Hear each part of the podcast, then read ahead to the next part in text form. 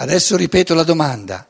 Siamo sicuri che aiutare un individuo, tra l'altro poi è difficilissimo esattamente appurare se è un aiuto diretto, un aiuto indiretto, eccetera, eccetera, eccetera. Siamo sicuri che aiutare un individuo a passare la soglia della morte, lì della libertà, siamo sicuri? È molto complessa la cosa. E questo è un caso dove si evidenzia che la legge dovrebbe andarci molto più cauta, perché dovrebbe limitarsi a proibire, ma proibire tassativamente però, una mezza proibizione non esiste, soltanto quelle azioni che decisamente, secondo una maggioranza, ledono direttamente la libertà. Tutto il resto deve essere aperto alla libertà dell'individuo. Quindi io non posso uccidere, ma se tu me lo chiedi posso uccidere. Tu stai presupponendo... No, dicevo. No, sì, stai presupponendo... Che... per loro. Io dicevo, allora, intanto c'è questa cosa della proibizione di non uccidere l'altro perché gli ledi la sua libertà. Sì. Ecco, e la mia. Però se lui me lo chiede io posso decidere di ucciderlo o no. Però sta attenta, tu stai presupponendo che questo aiuto sia un uccidere. Concedimi di non essere d'accordo. Vedi? E allora cerca di dici perché, articola il pensiero, perché secondo te è un uccidere? Perché? Perché sono, diciamo, un pregiudizio che... far morire l'altro è un uccidere. Ma io non lo sto facendo morire. Beh, vabbè, se mi chiede di morire, però no, io lo aiuto. Gli do in mano un bicchiere che lui mi ha chiesto di mettergli a disposizione. Lui mica è obbligato a berlo?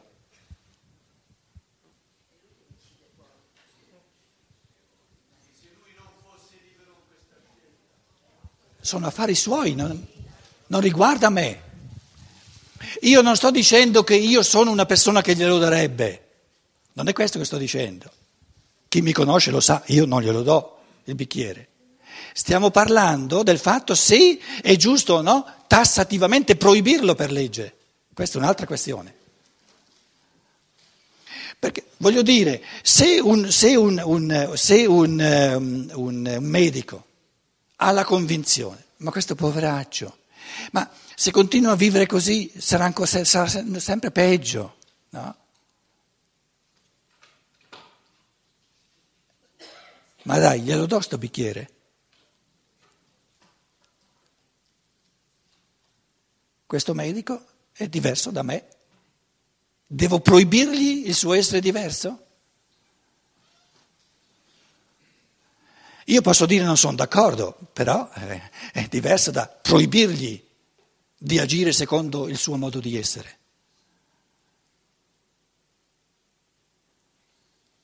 In altre parole, voglio dire, se tu sei il tipo che dice no, io questo bicchiere non glielo do, non imporre questo comportamento per legge all'altro, questo sto dicendo.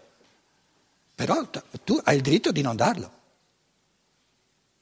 Però la tua riflessione andava nella direzione di volerlo proibire anche all'altro, no, lì vai troppo lontano, perché allora ledi la libertà dell'altro.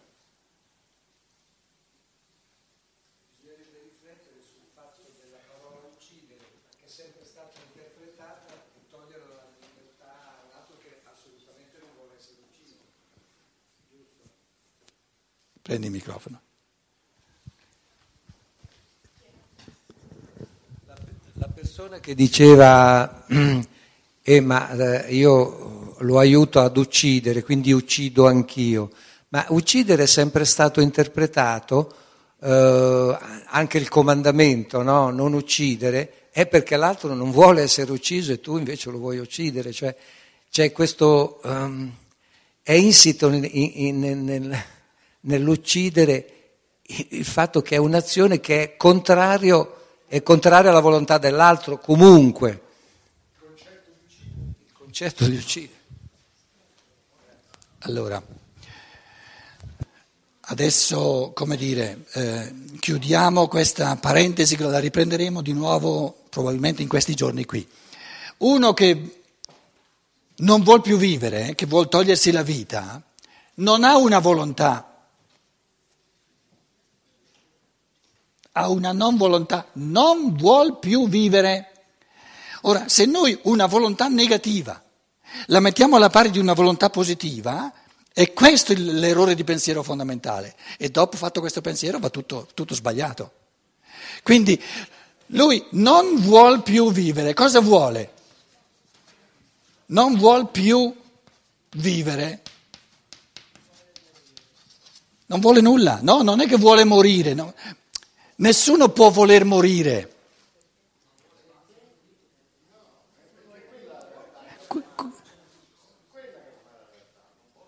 Non vuol più vivere, cioè manca la volontà. E voler morire non esiste, non è un'azione il morire. Il morire non si può volere, morire non è un'azione. Morire è un negativo, è un terminare di vivere, quindi non ha più la volontà di vivere. Quindi è una carenza di forze e di volontà. Ora, quando l'essere umano non vuol più vivere, si mette contro la volontà del suo io vero, del suo spirito, perché l'io superiore, l'io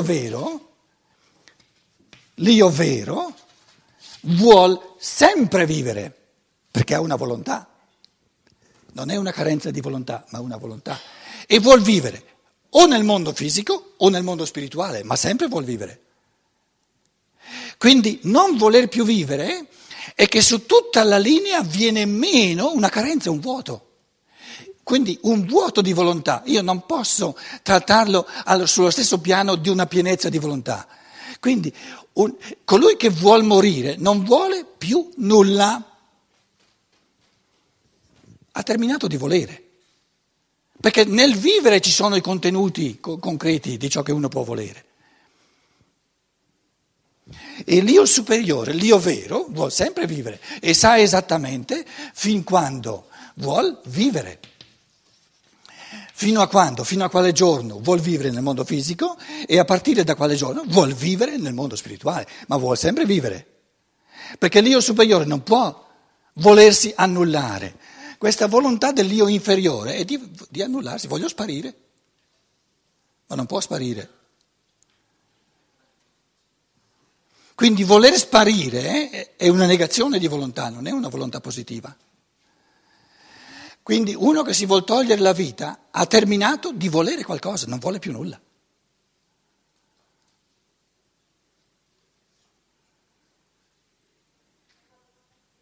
Quindi l'unica cosa importante è di chiedersi, si può fare qualcosa per aiutarlo a rivolere almeno un pochino di vivere, senza ledere la sua libertà. Perché in questo momento la sua libertà è minima, è zero, non vuole nulla. Ripeto, c'è una differenza enorme tra dire che non vuol più vivere, quindi un non volere, e dire che vuol morire. Vuol morire, nessuno può voler di morire, non è un volere. Uno vuol morire, adesso io vi chiedo, cosa vuole? Qual è il contenuto della volontà?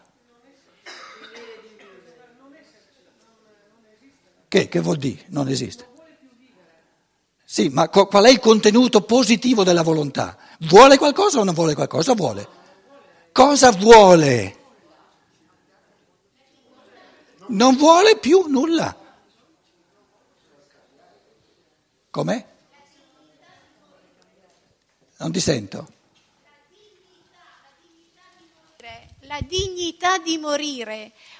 Si parla comunque di un malato terminale, un malato per una persona che soffre, quindi vivere nelle sofferenze e andando incontro sempre a situazioni, come dire, irreversibili, e una persona decide liberamente di avere la dignità di morire, di non vivere nel dolore. No, il fenomeno è espresso in un modo errato. Ha perso ogni volontà di vivere. Dire ha perso ogni volontà di vivere e dire vuole alla libera volontà di morire sono due cose del tutto diverse. La prima dicitura è giusta e la seconda è sbagliata. Ha perso ogni volontà di vivere.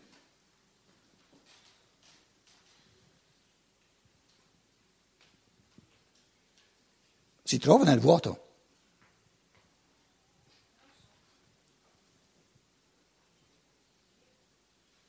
può.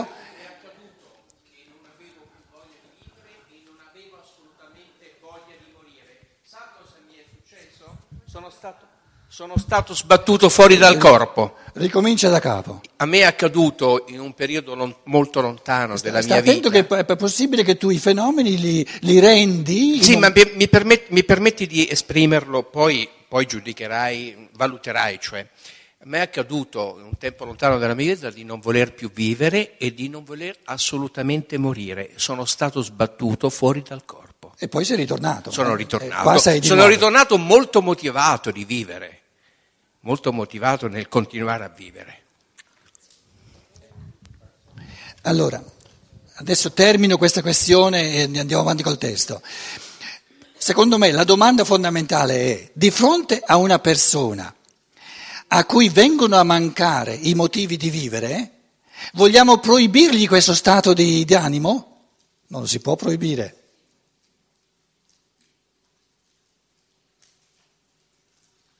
Perché se ha perso ogni voglia di vivere, ha perso ogni voglia di vivere.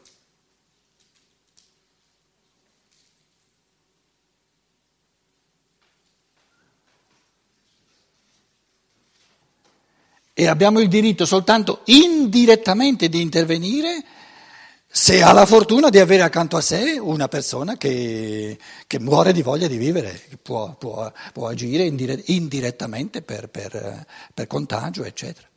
Ma un interferire diretto non esiste, non ha più voglia di vivere. Mi tocca stare a vedere. Il Giuda si toglie la vita 2000 anni fa, non aveva più voglia di vivere, se no non se la toglieva la vita. Il Cristo cosa fa? Gli dice no, devi continuare a vivere.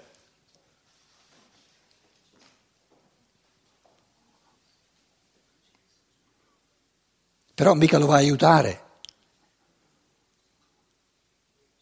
Non gli dà il bicchiere col veleno.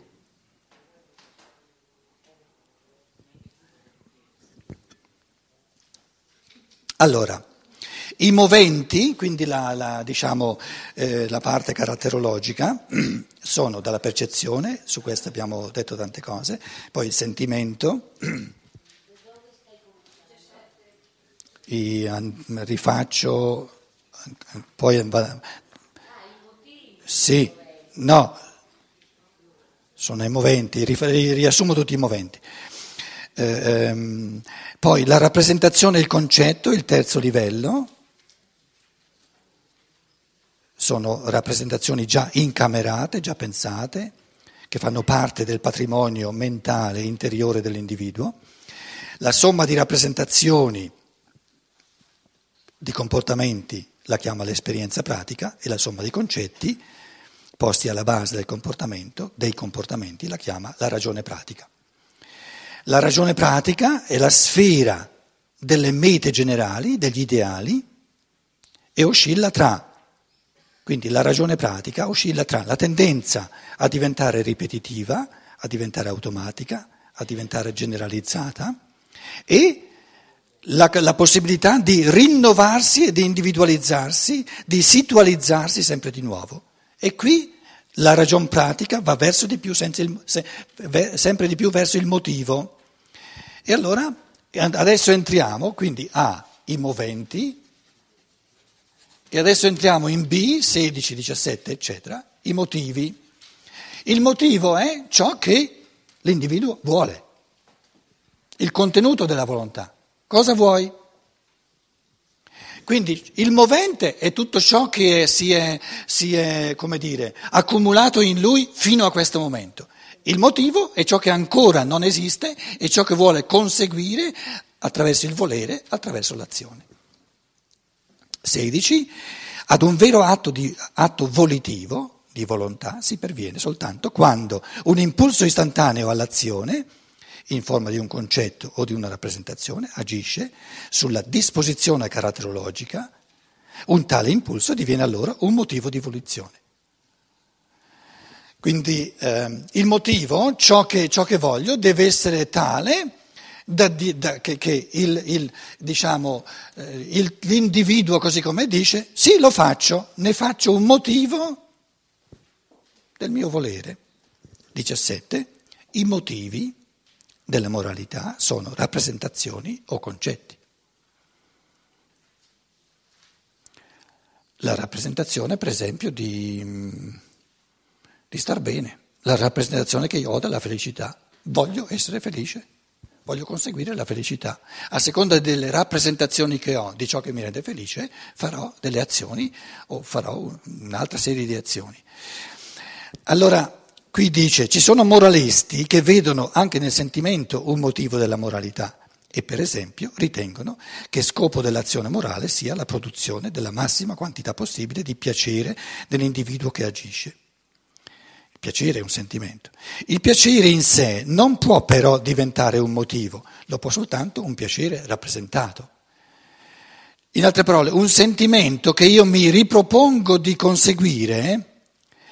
Questo sentimento di piacere non c'è ancora quando io voglio fare un'azione che mi dà questo sentimento, ma posso avere la rappresentazione di questo sentimento. E allora torniamo al fatto che motivi possono essere soltanto o rappresentazioni o concetti, non sentimenti.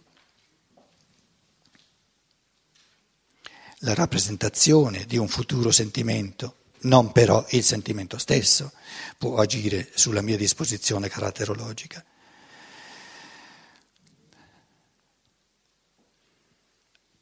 Il sentimento di sazietà può essere l'impulso a cucinare un pasto? Questo sentimento di sazietà non c'è ancora, ma la rappresentazione di questo senso di sazietà mi può spingere, può diventare il motivo per cucinare un pranzo luculliano. Come? Qualcosa di meglio degli spinaci che non hai digerito. Proprio per questo ho preso su questo esempio, per rifarmi, dai. Quindi la rappresentazione di un futuro sentimento, non però il sentimento stesso, può agire sulla mia disposizione caratterologica. Infatti il sentimento stesso nel momento dell'azione non esiste ancora, ma deve essere suscitato, conseguito appunto mediante l'azione. Adesso le rappresentazioni come motivi dell'azione. La rappresentazione del proprio e dell'altrui bene può però giustamente essere considerata come un motivo del volere. Il principio di ottenere con le proprie azioni la massima quantità possibile di piacere proprio vale a dire di raggiungere la felicità individuale, si chiama egoismo. Ora, qui dice, la traduzione italiana dice, la presentazione del proprio e dell'altrui bene. Cosa intendete voi per bene? Io mi faccio una rappresentazione di ciò che è il mio bene e questo bene lo voglio conseguire, quindi mi diventa un motivo per l'azione.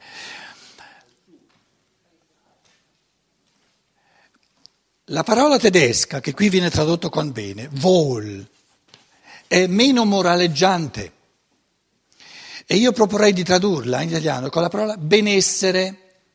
Quindi non si tratta del bene, il benessere. Il benessere è molto più aperto perché il bene, allora uno dice no, ma quello non è il tuo vero bene. Ognuno ha rappresentazioni sue di ciò che contribuisce al suo benessere. Questo benessere lo possiamo tradurre come bene, lo possiamo tradurre come felicità, lo possiamo tradurre come piacere. Quindi benessere è l'essere, star bene, essere bene, star bene. Ognuno vuole star bene, ognuno vuole essere felice, ognuno vuole star bene. E a seconda delle rappresentazioni di che cosa mi fa star bene, diventano oggetto, motivi per agire. Individuali, ognuno.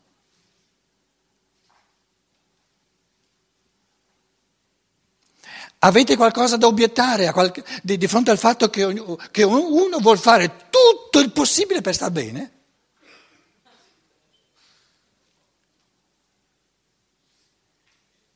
Questa che non è la libertà. No, le azioni proibite lui non le vuole fare.